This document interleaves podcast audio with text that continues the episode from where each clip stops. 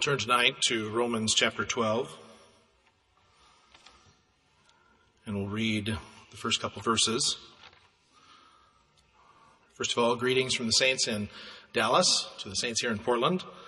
Uh, it's a privilege to be here with you folks. Thank you for inviting me. I'm sure many of you didn't have anything to do with it, but still thank you. uh, Romans chapter 12, verses 1 and 2. I beseech you, therefore, brethren, by the mercies of God, that you present your bodies a living sacrifice, holy, acceptable unto God, which is your reasonable service. And be not conformed to this world, but be ye transformed by the renewing of your mind, that ye may prove what is that good and acceptable and perfect will of God. Uh, the gospel is exciting. It is. Uh, the older I get, the longer I live, the, the things that I experience in life, the, the gospel's exciting. The, I just can't uh, get past uh, just how excited I was just to sit in a church service and to listen and to, to be a part of that and, and to just feel the presence of the Lord. Uh, the gospel's exciting. Uh, here in the second verse of what I read, it says, be, be not conformed to this world. Um, I work in quality. That's what I do for a profession. Uh, I work in quality. And uh, one of the things you must do in quality is you determine whether or not a part is conforming or not conforming. And not conforming parts are, well, they're bad. I mean, you know, if you got a toaster at home or something like that and the levers didn't work, it doesn't conform to the specs, right? You wouldn't like that. Uh, but uh, I remember growing up in the, the 80s, and uh, it was interesting because there was a there was a lot of things talked about anarchy. Uh, I remember there was a controversial book out called the Anarchist Cookbook.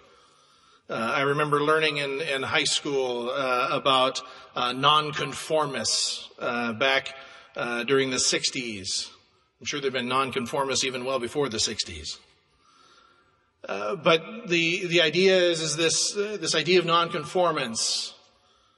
Uh, we're we're going to do it our own way. Uh, you know, I, that's not new. Uh, that that goes way back. it didn't start in the '60s. It it didn't start at the turn of the last century. It it's been around for a long time. today, there's a lot of nonconformity. There's a lot of people spouting. You know, we we we need to raise our voices and raise our fists in anger. Uh, there's just uh, turmoil and there's struggle. We're we're not going to conform to uh, to what the society says. We're gonna we're, we're gonna do it our way. We need it's time for a change. Does that all sound familiar? Uh, well, that goes way back. Uh, there have been people shouting that since the beginning. Uh, even after Adam and Eve were, were kicked out of the garden, it says that there, there was violence. I mean, the Lord was, was sorry that he had made man. He, he saw what was going on on the earth and, uh, you know, that goes way back. We, we need to raise our fists in anger and uh, raise our voices in anger. Well, a certain amount of conformity is good. It's funny, I talk about the 60s. I wasn't there, but I talk about the 60s. And uh, it's a funny thing because I talk to people who were around in that time, and you know they might have stories about how they were part of, you know, this, that, or the other movement, and how they went on protests and different things. But you know, sooner or later they went and got a real job. Uh, I mean, it just happened, right? Sooner or later they went and figured out they they had to earn a living. They had to they had to make their way in the world, and there's a certain amount of conformance that has to happen as a part of that. You know, you, can't just live your life in complete defiance to everything that you find. You, well, you're going to have a short life, I suppose. You know, so a certain amount of conformity is good. That's where my job comes in. We want to have conforming parts that go out to our customers. Uh, we want to make our customers happy. I, have yet to find a company that doesn't want to make their customers happy. I mean, that's just the way of it. We want to give you what you want so that you, you buy more. It's just pretty simple logic. So there's a certain amount of conformance that's, that's good. You, you want a conforming society. Even Jesus said that you render unto Caesar what is Caesar's. So there's a certain amount of that. So then what is, what is Paul talking about? Be not conformed to this world. He's not talking about anarchy. He's not talking about uh, going out and being a nonconformist in the sense that we've all heard about it through history classes and such. This is something different. He's talking about what the world represents, what the world is. So be not conformed, he says, to this world. Even those people that uh, pretend to be, well, I shouldn't say pretend. I, I think that a lot of things uh, people really truly believe in, and I, uh, you know, I respect people's desire to want things better. But, but even those that say that they're, they're nonconformists, they're conforming with all the other nonconformists. Uh, you know, it, it just, I mean, you just pick a group that, that wants to raise their voices and fists in anger and, and really they're doing the same thing that all the other groups are doing. What they are conforming to and what we all conform to until we've had a, an experience with the Lord is what this world offers. The world, uh, is, well, let's read about it in 1 John. 1 John chapter 2, verse 16. It says here, For all that is in the world, the lust of the flesh and the lust of the eyes and the pride of life is not of the Father, but it is of the world. This is what the Lord is telling us not to conform to. This, this idea. Now we, we've all experienced this. This is, this is nothing new to any of us. It shouldn't be anything new. For all were born in sin. All of us have been born uh, in sin and, and, and we needed to have an, an experience with the Lord to, to change that. So we've all experienced the lust of the flesh, the lust of the eyes, and the pride of life. That, that, that is uh, the thing that is uh, universal to the human experience. That's what we need a Savior for. But here Paul is telling us, don't be conformed to what the world tells you. Don't be conformed to the ideas of the world because the ideas of the world come from this place. The ideals and the, the things that go on uh, all come from this idea, uh, the lust of the flesh, the lust of the eyes, and the pride of life. It's interesting when I watch people uh, debate uh, nowadays. There, it, it, feels like there's no decorum. It feels like there's no respect. There's no um, actual talking. It's just a, a lot of rhetoric. And they, they, they yell at each other about this, that, and the other. And what they're condemning the other person for, they're doing in the sentence that they speak to them. Uh, that's the world. It, it doesn't have to make any sense. Well, it doesn't make any sense. Uh, but the Lord uh, wants to bring sense of this. He tells us not to conform uh, to those uh, things around us. You know, this applies even more than just uh, what I've been talking about here. It's interesting. And I'm no school, or I'm no scholar. I'm no student of Plato. Uh, but there, there's some famous writings by Plato where he talks about the, the shadow, where he talks about the, uh, you know, the, the things that are, are just an image, uh, and those of the true, those of the divine. Uh, well, Scripture talks about that too. Scripture talks about us just having a shadow of things. Now we see through a glass darkly, it says but then face to face. You see, this old life here, this, this thing that we experience right here, this is all temporary. This is just a shadow. If you completely mess this life up, but you get saved, you make it. If you make every mistake in the book, but you have a heart that is perfect toward God, uh, you make it. Uh, Jehoshaphat is one of my favorite people in the Bible. You want to know why? Because he was dumb like me. Jehoshaphat, you, you read about Jehoshaphat, and Jehoshaphat just made terrible decisions. He really did. He married off his kids to Ahab's kids. I mean, it was just like, why, why would you do this? But you look at Jehoshaphat, and when they were going to, to do battle as the kings, Jehoshaphat was the one who said, isn't there a prophet of the Lord somewhere? Can't we go find what the Lord says? Can't we go hear from the Lord? Can't we go see what He has to say? You see, he had something right. This old life, uh, you you can make all the mistakes. You can find yourself, oh, I wish I'd have done things. Uh, You know, I look back at my own life and think I wish I'd have done things different. And then the Lord reminds me, but if I had done things different, would I have found Him? You see, we can't look back and change any of that. It's done. Uh, well, this old world tries to tell us that, that we need to think a certain way, we need to be a certain way. Uh, the Lord tells us, don't be conformed to that. Don't, don't try to fit into that mold. Don't try to, uh, to, to make yourself a part of the world. Uh, you're just going to find yourself. I, I, I, there's an old Chinese proverb that says, uh, you don't put your feet in two boats. Okay, you get the picture, right? If you, if you put your feet in two boats, you're going to end up in the water, aren't you? You won't be in either boat. Uh, It's the same thing for a Christian. You, you, you can't go around and, and try to keep your foot in the world. It, it won't, it won't happen. You, won't end up anywhere where you want to be. Don't try to conform. Now, the scripture is not advocating that we are anarchists. The scripture is not advocating that we be rebels. In fact, uh, really quite the opposite.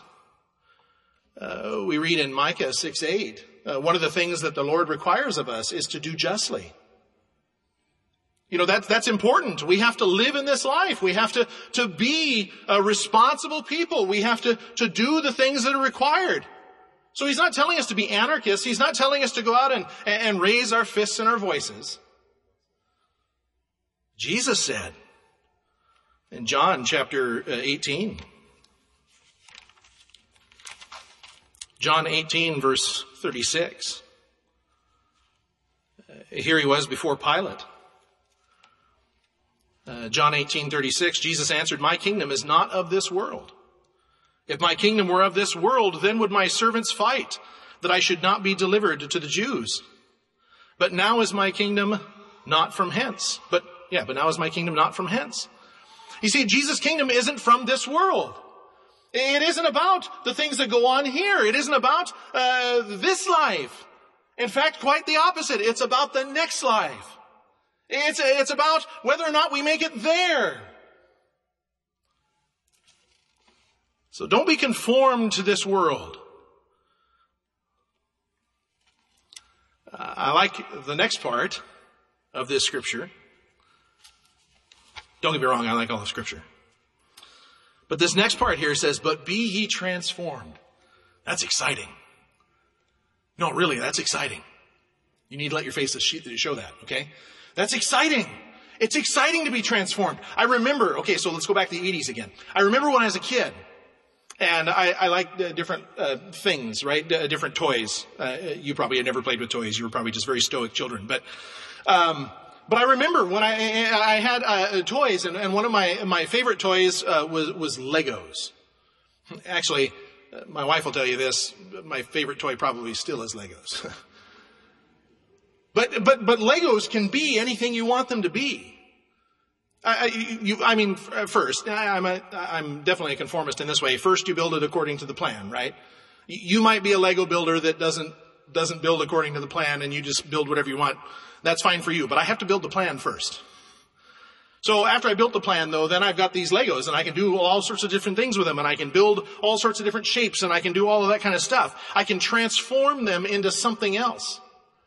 I can transform them into another thing and do a, another thing with them. Uh, back in the 80s, uh, maybe some of you remember the Transformers. Uh, you know, uh, it's a robot, it's a, it's a truck, it's a robot, it's a car, you know, I mean, whatever. I, I thought that was the neatest thing when I was a kid because who doesn't want that idea to be able to transform? I mean, as a kid, are you kidding? If I could have somehow changed into a car, that would have been like the best thing ever. The, the idea of transformation is, is, is exciting. That, that you would be transformed from one thing into another.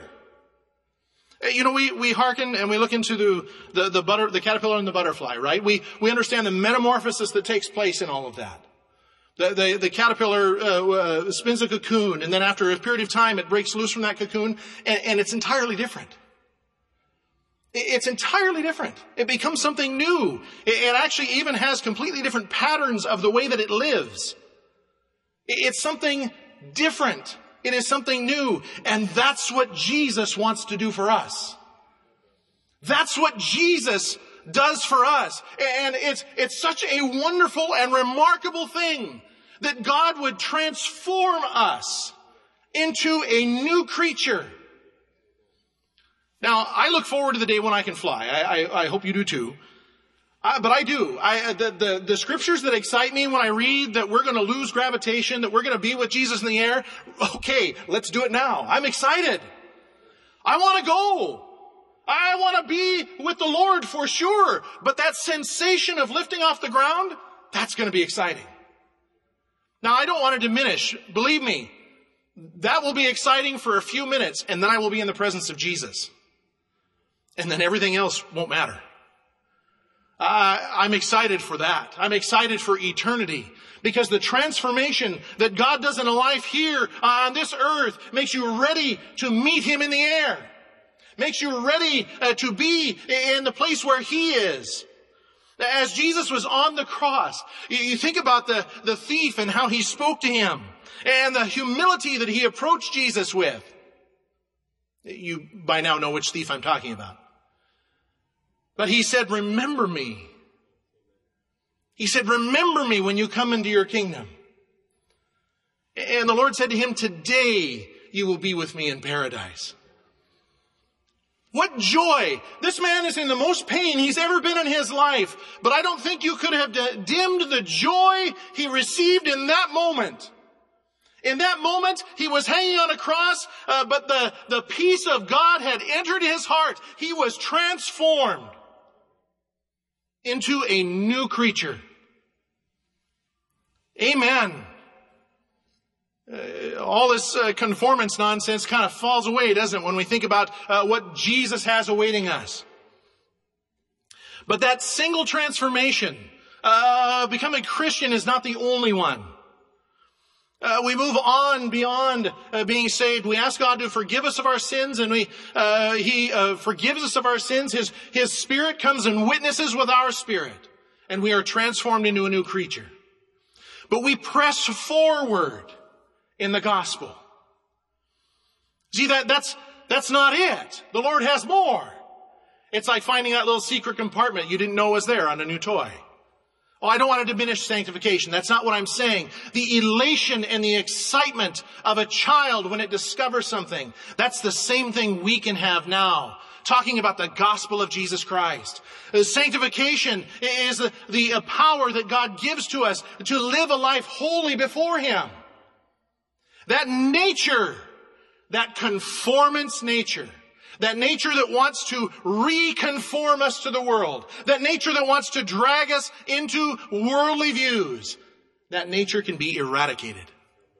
Because Jesus paid the price outside the gate so that we could be sanctified. He transforms once again. He brings that transformative power to touch your life, to bring sanctification. And even beyond that, uh, Jesus uh, sends the Holy Spirit uh, to, again, once again, transform us to have the Holy Spirit dwelling right inside of us. That's the transformative power of Jesus Christ, the blood of Christ and what it does for us. And that's exciting to think that God would do that for us. I remember as a young person, I'll just be very candid with you. I remember as a young person when I was uh, seeking the Lord, I remember being scared that I had lost out. Maybe you've been in that same place. I remember there were times when, uh, you know, I just didn't feel saved. And, and there were times when I, I felt like maybe I'd, I'd lost out. And that used to scare me. And I, I tell you what was very interesting, and I'll tell you the way my mind works here. What, what was really scary is that somehow I would have to go back and get all those experiences again. Because it, it just took me so long to get them. But, but it occurred to me it wasn't until recently it occurred to me that, that that was a silly thing to be afraid of. Because the beauty of it is, is that the Lord can do all of that work in one prayer meeting. The Lord can do all of that in just one prayer meeting. You see, what the Lord is looking for is those who have said, I'm not going to conform to the world. I want to be transformed. Lord, I want what you have for me. I want to be transformed. Uh, it's interesting as you, you look back through and you, you look at the kings that, that have came. Uh, it's interesting uh, when Solomon prayed about the temple. He told the people to walk before the Lord with a perfect heart. And that phrase, perfect heart, actually permeated several scriptures beyond that. But he said, walk before the Lord with a perfect heart. You know, the companion to that is in Second Chronicles, and it says that the eyes of the Lord look to and fro across the whole earth, seeking the one whose heart is perfect toward him, that he may show his arms strong on their behalf. That means that the Lord is just looking for the perfect heart. And you might be sitting back as a young person and think, well, how do I get a perfect heart? Well, the word perfect in this case means complete. The scripture also tells us we will search for him and find him when we search for him with all our heart. That's the same phrase. That's the same phrase. A perfect heart is all your heart. Every part of it. Let the, uh, the world uh, think about its own conformance. Uh, just come and be transformed. Uh, come and, and reach out and receive what God has for you. Be transformed. Uh, the Lord wants to do that in a life. You know, it goes even beyond that. The, the scripture goes on here and says, uh, by the renewing of your mind. And I like that. Because there's a lot of times when I get focused on the here and now. Do you ever feel that way too? You get focused on the things that are going on, the, the loud voices, the, the, the issues of the day. I find myself getting dragged down, my eyesight being dragged down to the things here of earth. But the Lord tells us that He will renew our minds. That we can have another transformation, as it were. We can bring these things to the Lord and say, Lord, I, I need you to transform my thinking right now. I can't see a way out of this situation. Oh, what is going to go on with all the things that are going on? When is COVID going to end? I've thought that several times. Have you? But then the Lord uh, will renew our mind. And the scripture tells us that we should look up. Don't look around. Don't look at the things of here on earth, but look up, he says, for your redemption draweth nigh. Look up to the author and the finisher of our faith uh, the one who holds eternity in his hand. This is the God we serve. This is the God of heaven. Uh, this is the God that has overcome it all. One of the things that people will try to tell you is that somehow God has to conform to natural processes. Well, if, if God created everything, why do we have this? If God created everything, why is everything, you know, billions of years old? I, my favorite question to ask them back is, were you there? The, the reality of, of what's going on here is that the world wants you to conform and to put God in a box. But the reality here is that God doesn't conform to the world, the world conforms to God. He created it. He has power over it. Uh, when the doctor says there is no hope, the scripture says there is. Uh, when uh, the world around says uh, we need a, a complete and drastic change, the Lord says, I am that change. He is the answer for everything. And when you're faced with a problem, when you're scared about a situation that's going on around you on this earth, don't conform to your fear, but be transformed by the renewing of your mind uh, by the reading uh, of the Word of God, uh, by the power of the Spirit, uh, wanting to help you through that situation. That's what God wants to do for you. And that's why I'm excited about the gospel. That's why the gospel is exciting because the Lord will not leave you in a place. If you want out of it, the Lord will not leave you in a place where you are confused or where you are weak or where you are in need. The Lord will not leave you there because the Lord has the answer for that. But I said it uh, under my breath kind of, but, but you have to want to be free of it. And that means you have to give it all up. Search for Him with your whole heart, young people. Don't worry about the politics of the day. Uh, don't worry that you don't have answers uh, for the issues of today. I can tell you that the best answer you'll ever have, the only answer you'll ever need, and that is Christ. The only answer you'll ever need is Jesus. You, you uh, get in debates or, or, people try to tell you one thing or another. Uh, you tell them, you know, if everybody on the world was saved, we wouldn't have these problems. That's the truth. That's the truth, and we have history to show it. But thanks be to God, He offers us that transformative power. Well, the Lord wants to transform you. And He has come for that express purpose to this meeting. That His name would be glorified and that He would offer you right now and me transformative power. Maybe you sit there and, and perhaps you've backslidden and you don't know uh, what to do. Maybe you've been in that state for a long time. The Lord is reaching out and He's offering you His transformative power tonight. He's offering you to be free uh, of the guilt and shame of sin. And He's offering you new life, to be a new creature.